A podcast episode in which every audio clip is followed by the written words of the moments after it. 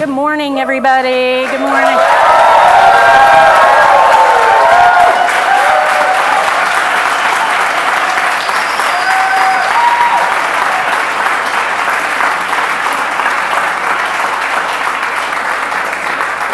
I've, already cried this morning during prayer, so I'm going to try not to do that again. Thank you. I'm going to set my stopwatch so you guys don't have to listen to me for days. Welcome this morning to LMCC. We're really glad that you all are here. And so, as I've asked God what I need to be doing as the care minister here and what I need to be doing individually, He's been leaning on me pretty heavy through those prayers. And I often get more about what I need to do, what I need to fix when I pray for you guys instead of what I need to tell you.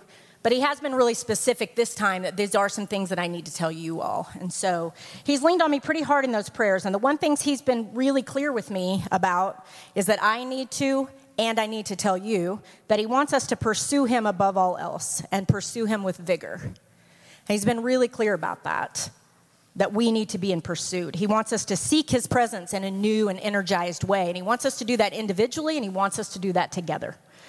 And so I've asked for more of that. What does that mean, God? Because I don't always understand the first round with him, right? I don't always understand exactly what he's trying to tell me. And so during this time of prayer, he's got me on my knees. Actually, he started having me pray against the wall, with my head against the wall. Sort of, I don't think it's punishment, but anyway, it's to get my attention, right? So I'm against the wall, and there's a little pain to it, because that's the way God has to deal with me sometimes. Um, and so I have this sticky note from January 25th where he told me, You don't pray enough and you don't praise enough. So in that moment, I thought, Are you kidding me? I'm a seminary student. I work in ministry. I do nothing but pray with people. And I probably said, like, dude, seriously. And I don't call God dude very often, but I think in that moment I was like, are you kidding me? What else can I do? I pray, I feel like I pray all the time. I feel like God's exhausted of hearing my voice. I feel like I praise. But he was really clear with me you don't pray enough and you don't praise enough. And I have that sticky note hanging on my wall at home. And at first, that didn't make sense to me. And I had to think about what that said. What does that mean? What do I do with that? How could you require more? And then he gave me this idea of pursuit.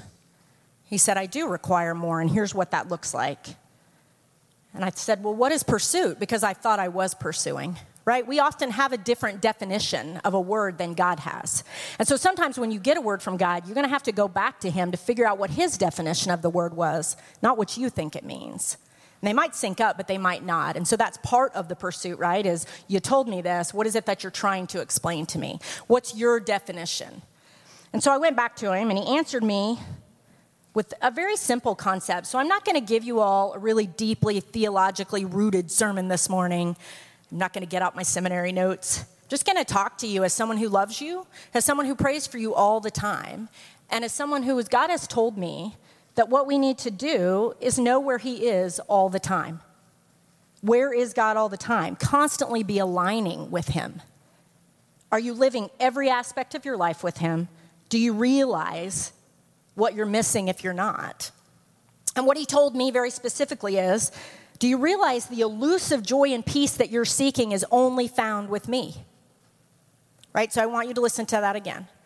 Do you realize that the elusive joy and peace that you're seeking is only found with God? And you're all seeking it. I speak to most of you on a regular basis, and that's what we're all doing. We're seeking this joy and this peace and we keep trying to find it, we keep seeking it. And He's telling me it's by spending time with Him, it's in pursuit of Him, nowhere else. He was pretty clear about that. There was no gray area to that, there was no if, and, or maybe. It was, you will only find it if you seek me. And so nothing else will fill that, fill that void. We crave that, right? Nothing else is going to fill that. And we often miss out on it because we don't seek in the right place. So I consider myself a pretty happy person, grateful for my blessings. But he leaned in and said really loudly, You have no idea the joy and peace I can provide if you pursue me with your whole heart. You think you're happy now. You think things are good now. You don't know the half of it. If you would come to me with your whole heart and you would seek with everything you have, you have no idea what I can give you. We have to know where he is. Not on Sunday morning at two Disprosis, not in community group, but every second of the day, where is He? Where do I find Him? Where do I seek Him? And so we have to be willing to think about the dreaded word to all type A people, most of us in this room, right? The dreaded word of surrender. Right? Because in order to seek him in that way, you're going to have to surrender what you're seeking elsewhere. You're going to have to surrender the things that you think are going to make you happy. You're going to have to surrender the places that you think you need to be striving in because all he wants you to do is seek him. It's not a hard concept in theory, but when you actually try to implement it, it gets a little more difficult. So we got to talk about that. We have to talk about that word surrender. I go back to telling you that the word surrender has a different meaning to God than it does to you. Career military officer, the word surrender is pretty sacrilege. We don't say that, right? We don't do that. I was, I'm going to get a tattoo on my wrist. I'm going to do it. I keep saying that. So I called my, I called my NCO I'm to tell you all that now, so you're to hold me to that because it's to. My mom is cringing. She's sitting here, but I am to get a tattoo on my wrist. I went 25 years in the military with no tattoo, but it's to happen for God. But I called one of my NCOs, which is my one of my enlisted soldiers. He's about this big and this wide, just pure muscle and brawn, tattooed from head to toe. And I called him and said, I want to go to your tattoo artist because I want to get something tattooed on my wrist. And he said, okay. And he's telling me, he said, what are you going to get tattooed? And I told him, he said, you're not going to my tattoo artist. Why are you getting that tattooed on your wrist? So it opened a conversation with a pretty hard headed military NCO. But anyway, so the word surrender, we got to talk about that, right? It's had a very different meaning to me over the last 25 years than it has to me now. We have to be retaught the meaning of the word sometimes. We have to be retaught the meaning of words sometimes in our vocabulary. God's got a different way. God has retaught me the meaning of surrender through this ministry in this church. I've had to repent to Him.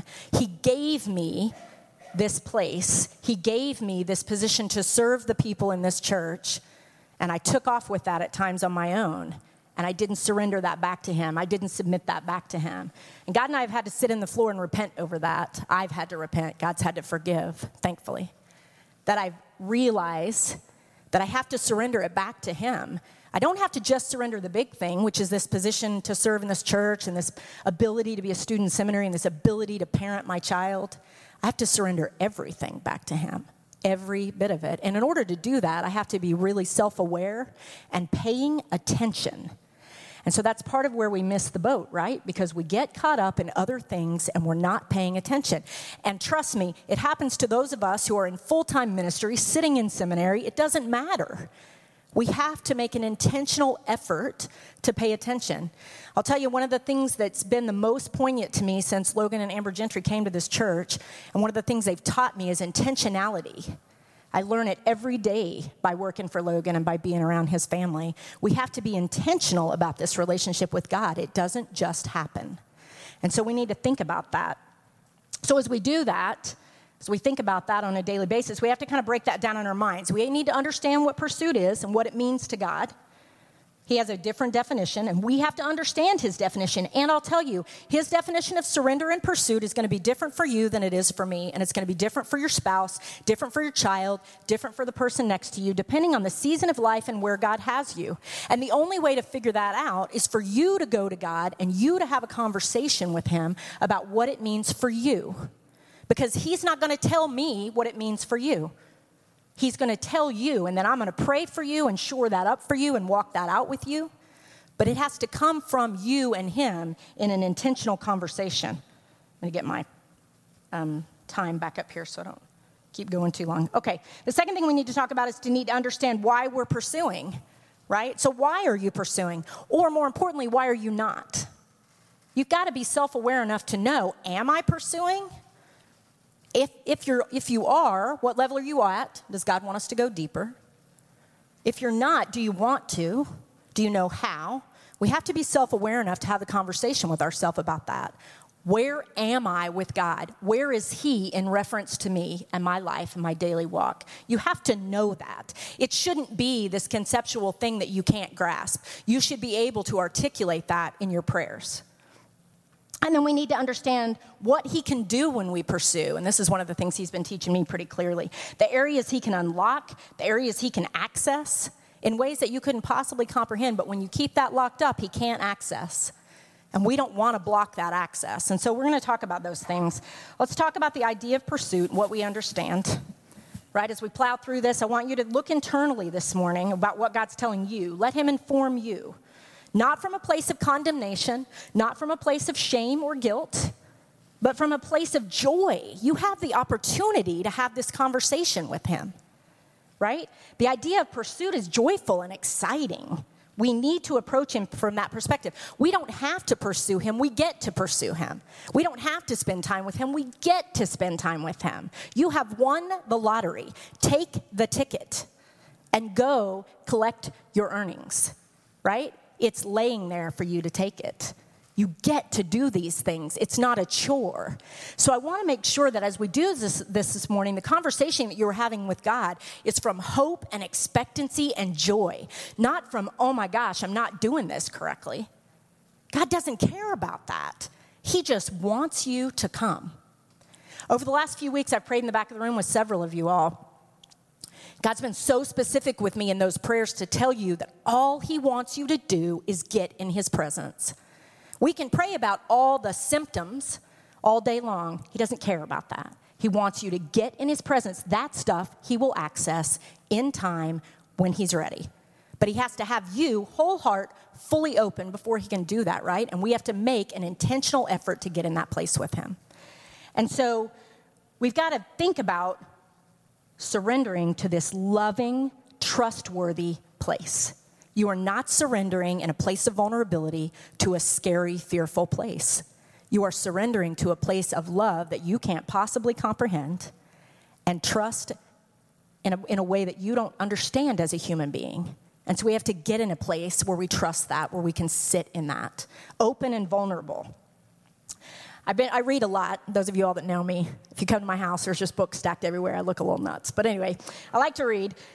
There's, I, I read as I was preparing for this, this um, statement that I, I just want to read to you, and I want you to think about it because I think we forget this. I read that Christianity is first and foremost a passionate love affair with a once blood-stained and now risen Savior. You get to have your own passionate love affair with God. You don't have to do it via proxy of somebody else. You don't have to watch somebody else do it. You don't have to stand on the sidelines. It's yours right? So I want you to listen to that again. Christianity is first and foremost a passionate love affair with a once bloodstained and now risen Savior. How exciting is that? Think about that. God wants to have a love affair with you, just you, individually, intimately, no one else involved. Then He provides you provision to pray into that and to love on you and to shepherd you. But ultimately, at the end of the day, it's you and Him. And He's got your back in a way that you don't even understand because there's no human who can replicate that. And so we got to think about that, right? We think about pursuit. I have a very clear definition of pursuit in my head. So I was in the military for a long time. In the military, we would get these mission orders, five, ten pages, and I would take that thing and pour over it. I mean, I would read it over and over and over until I had every detail down. And then I would study it on maps, and I would sit with my fellow soldiers and we would study, and we'd pick it apart. Because by God, I was going to accomplish whatever mission was on that paper.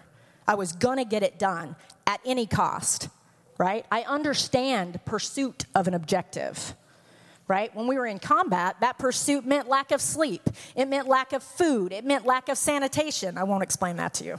It meant things that we, just, we don't want to talk about, right? So, and I did that unfailingly for years. There was never a time when I said, I can't do this. I'm tired. I haven't eaten. I stink right? It's too scary. I'm, I'm afraid. I may have felt those things, but I drove through because I had an objective and I was going to pursue that objective, right? Even to the point, I'll just tell you this story because it, it, it kind of illuminates it in a different way. We had to dig these foxholes. I used to be a private, so I started out as a private in the military, lowest rank. We had to dig these foxholes, shoulder defilade, they had to be very specific, right? Sort of like the, the measurements to the tabernacle that were given out, right? They, we have these measurements given out. You better do this a certain way. Middle of the night, we can't go to sleep till we get this thing dug. The girl that's with me on duty is already asleep, so I want to butt stroke her to the head with my weapon, but I don't. I don't do that. But I want to get this thing dug. And I'm not afraid of very many things, but I'm afraid of snakes. I'll just admit that. And nobody play with that later. I'm not telling you this so that you know my weaknesses. So I'm afraid of snakes. But it's two o'clock in the morning and I can't sleep and I'm dirty. The girl next to me is asleep. She's making me mad. And, the, and I get, I'm digging with this little shovel. They don't give you like a, you know, we don't have a, a backhoe. We're digging with this little shovel, right? I got to get this thing dug. And I reach down to get this dirt out, and the snake is in my hand. It's in my hand. And so I just, I, God was all over me. I just threw that thing. I was like, get out of my way. I got something to do. Now, never again will that probably ever happen, and never again will I have that kind of fortitude, right? But I, by gosh, I was going to get that thing dug. I was in pursuit of the objective, right? I had something to do. My child. For those of you who know me, I'm a helicopter parent. I admit that. I'm okay with it. she is the center of the universe, and she knows it. And I know where she is every second of every day, what she's doing, how she's feeling. I know every cell of that child's body. Unfortunately for her, probably. So God talks to me about that, right? He looks me in the eye. He says, Why won't you pursue me that way? Chokes me up because it makes me sad that God has to ask me that. Why won't you pursue me like that?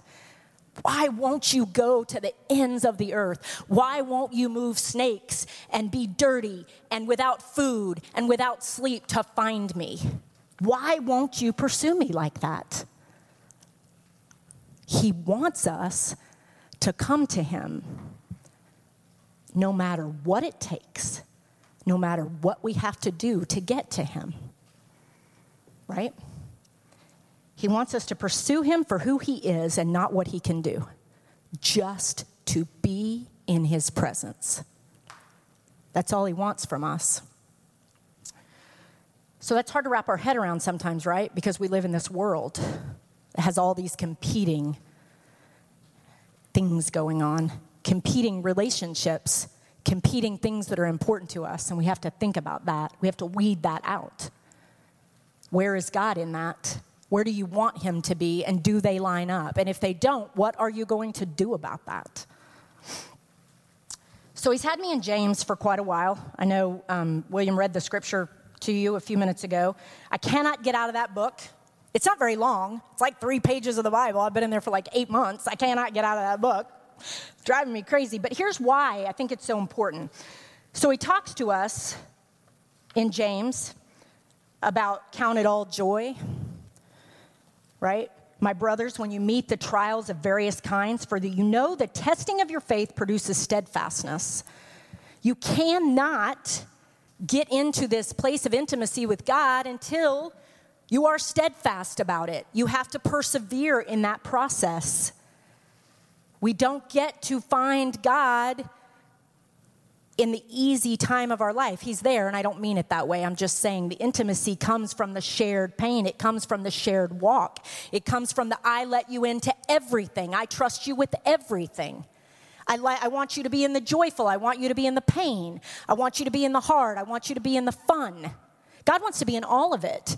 He wants to be in all of it with you. And we tend to compartmentalize him. I need you here, but not here. I've got this. I'll go over here and find you when I need you. Just stand fast. That's a military term. I'll come get you when I need you, right? God doesn't want us to, to be told to stand fast. He wants to get in all of it with us. In James 4 5, he tells us that he yearns jealously, jealously, jealously, I can't speak, over the spirit he has made to dwell in us. God is jealous of your heart. He is jealous of your attention. He is jealous of the things that you love. He wants to be first and foremost above that. He wants to be pursued and followed. He wants our surrender. He wants our full trust and our full attention. So we need to understand why we're pursuing, or if we're not, why we're not. We have to identify that for ourselves. We have to identify that individually, and we have to identify that as a church because we are family. We are pursuing God together. It's important for us to understand that.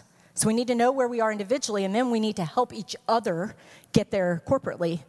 It's part of what we're charged to do. It's why you all are here, your provision for each other, to pray each other into these places, to help each other get into the presence of God. And so, are we pursuing? We pursue because only by abject hunger do we relinquish our control and let God into all the areas He wants to show His power. Dan Carpenter talked about that, right? In his sermon the other couple what last two weeks ago. He talked about seeing God's power. God wants you to pursue him by abject hunger. You need to figure out what your definition of abject hunger is for God. What is my definition of abject hunger? What does that mean to me? Because that's how he wants to be pursued. That's the only way that he can access every area of your being. I know every cell of my child's body. God knows every cell of your body, and he wants to access all of it. The problem is in our humanness and in our free will, we block, right? She hasn't figured that out quite yet. She's only seven. It's coming. It's coming. I know it is. So I already get the hand, do it myself. And do you know how much it grieves me when my child doesn't want my help? Do you know how much it saddens me as a human being? I cannot imagine the grief that it causes God when we give him the hand. We say, I've got this and I don't want you to help me. We have to pay attention to that. Our relationship with God is a two way street, and He is grieved when we don't come to Him with everything. So I remember the adrenaline rush I used to get in the military, right? I'm on, I'm on a mission I'm pursuing. It was joyful. I know that sounds crazy. People were shooting at me. I didn't smell very good. Sometimes I hadn't eaten for days. But I'm telling you, there was never a day in 25 years when I wasn't happy about that job I was doing. I was clear that God had me there for a reason. I was joyful in that pursuit. I had adrenaline behind that. And you know, God's made really clear to me over the last two years. He's laughed at me even and said, You have no idea the adrenaline rush that you'll get from following me. You haven't touched the surface you have no idea the peace and the joy I can infuse into your life when you follow me in total, complete surrender. You think you know what that feels like. You have no idea. Do you want to know what that feels like? Do you want to access that? Right? He's laughed at me over that in a loving way. Right? What will we sacrifice to get to God? What do you strive for? What do you pursue? What's the most important factors to you in your life? Right? We've talked about self awareness. You have to know these things. We have to know where we are and where we want to be, and we have to spend time on that determination. Spend time individually, spend time with God in His presence, spend time with, with each other, talking about it, discussing it, praying our way into that. We have to determine those things. We have to ask ourselves some questions, right? What's my level of pursuit? What's my threshold? What's my limit? And how do I push past that? Right? In the Army, we had to figure out what our limit was with no sleep. I had to be able to tell my commanding officer at 48 hours and 20 minutes, I can no longer make a decision that makes any sense, right? We had to know that. We had to know our limit. You have to know what your limit is with God. When are you no longer making decisions based on Him? When have you moved outside of that? You have to understand that about yourself. You need to pick through that and figure that out, right? What are you pursuing? A relationship with God on a constant and intimate level, or a day by day, if I need you, I'll call you. If I need you, I need you to show up. I will tell you that those moments of abject need and desperation become less when He's a constant. They become less when He's a constant because the desperation and the abject need don't get to that level anymore because He's already there. He's filling in as you need it. He's providing the provision as you need it. You don't get to those places of desperation as quickly. Right? Do you want God in all his glory? If it means that you have to relinquish control. And you need to decide that because that's one of the hardest questions. Do you want him in all his glory if it means you have to relinquish control? Because both of you can't drive the car, right? It's not a driver's ed car where you're on one side and he's on one side and you get to yank the wheel. You can, but he's going to let go at that point, right? He doesn't force us to surrender to him. He waits patiently and lovingly for us to surrender to Him, but He doesn't force us to do that. And are you willing to miss all of His blessings due to discomfort of the ambiguity? Right? We have to sit in ambiguity when we're waiting on God. Are you willing to miss the blessings because that's uncomfortable? Or is it okay and will just be uncomfortable for a little while? Can you push yourself further? Push yourself beyond your limit. Find a new threshold of discomfort with God and sit in it with Him. Let, on, let Him love on you in that place. He'll do that if you'll stay there long enough for Him to envelop you. But we often don't do that, right? We step out too quick. We miss the blessing. So I want you to think about it because there's blessing to be missed when we move too quick. James 1 tells us that perseverance is necessary and the joyful part of our relationship. We should seek areas of perseverance and pursuit. We should be seeking that. That's where we'll find him. And then that fear that you have has to be submitted because the idea of pursuit means we have to trust. Can we give up the fear of losing control? And I am about as type A as they come, so I am speaking to myself when I say that. giving up control is not something that comes very easily to me. Do you want the end result with God or do you want the journey? Because there's a difference. He wants to go on the journey with you. He wants to mold you and help you through the journey and teach you and prepare you. Right through the perseverance is where we gain. That's where we become perfect and complete. And it's a lifelong process, but that's where we do it right? So we have to decide if we want the end result. John 15, 7 tells us, If you abide in me, whatever you wish for will be done. We as humans take the first part of that scripture off and throw it out. Okay, the abide in me is too hard, but I would like the blessings, right? We got to put the scripture back together, guys. We got to do the whole scripture. If you abide in me, your wishes will be met. You don't even know what your wishes are once you abide in God.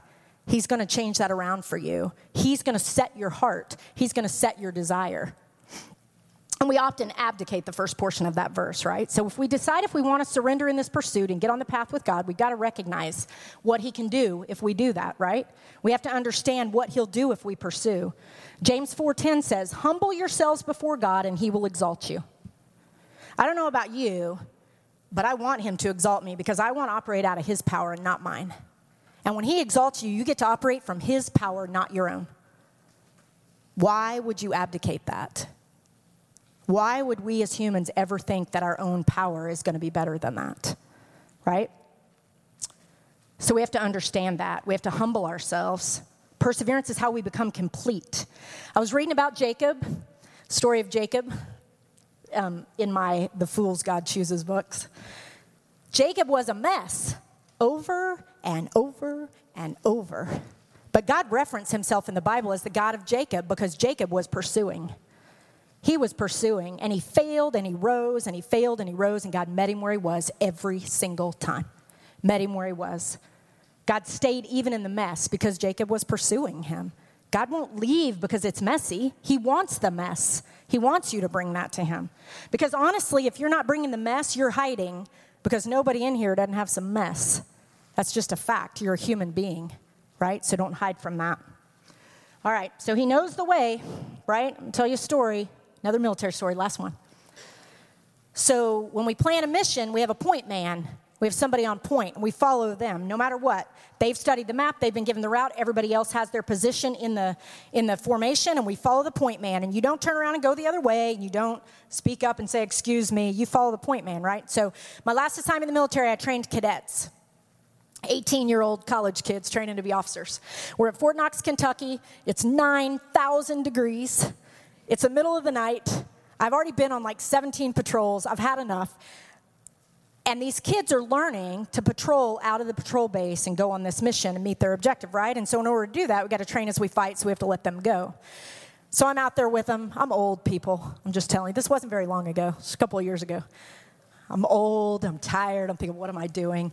Every cadet for like seven patrols turns the wrong way out of the patrol base, and we're going to the swamp. And every time I can't say anything because I got to let the cadet figure it out, right? He's got to figure out that we're going the wrong way. And here I go through the swamp again. I'm shoulder defilade in muck and snakes. Fort Knox got some snakes, people, and I don't know what else was in that water, right? And just, and seven patrols out, we go the wrong way. And I get to walk through the swamp. And I'm thinking, what am I doing? And and now I'm here in ministry, and Logan does not make me go on patrol. But we're going to patrol in a different way, right? So the, the the part about that that God's really spoken to me was, though, is that sometimes we're supposed to go to the swamp. God's got something in that swamp for you. Don't avoid that all the time.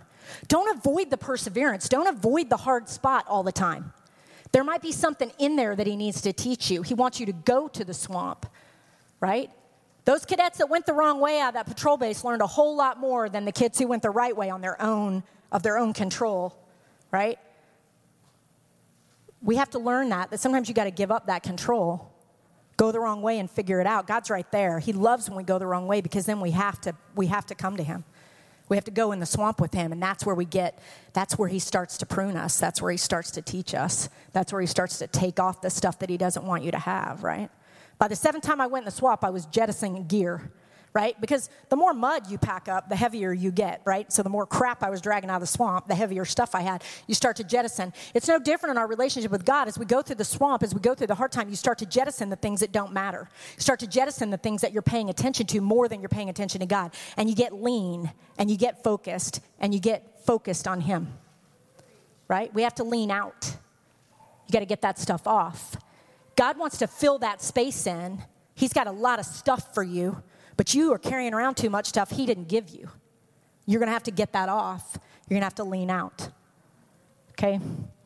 So He wants you to come out of your busyness. And sometimes that means divine inactivity. Sometimes it means sitting in silence. Sometimes it means being still until He tells you, let's go, and He's on point and you're behind and you're following. Right? When He stops, you stop. When He sits, you sit.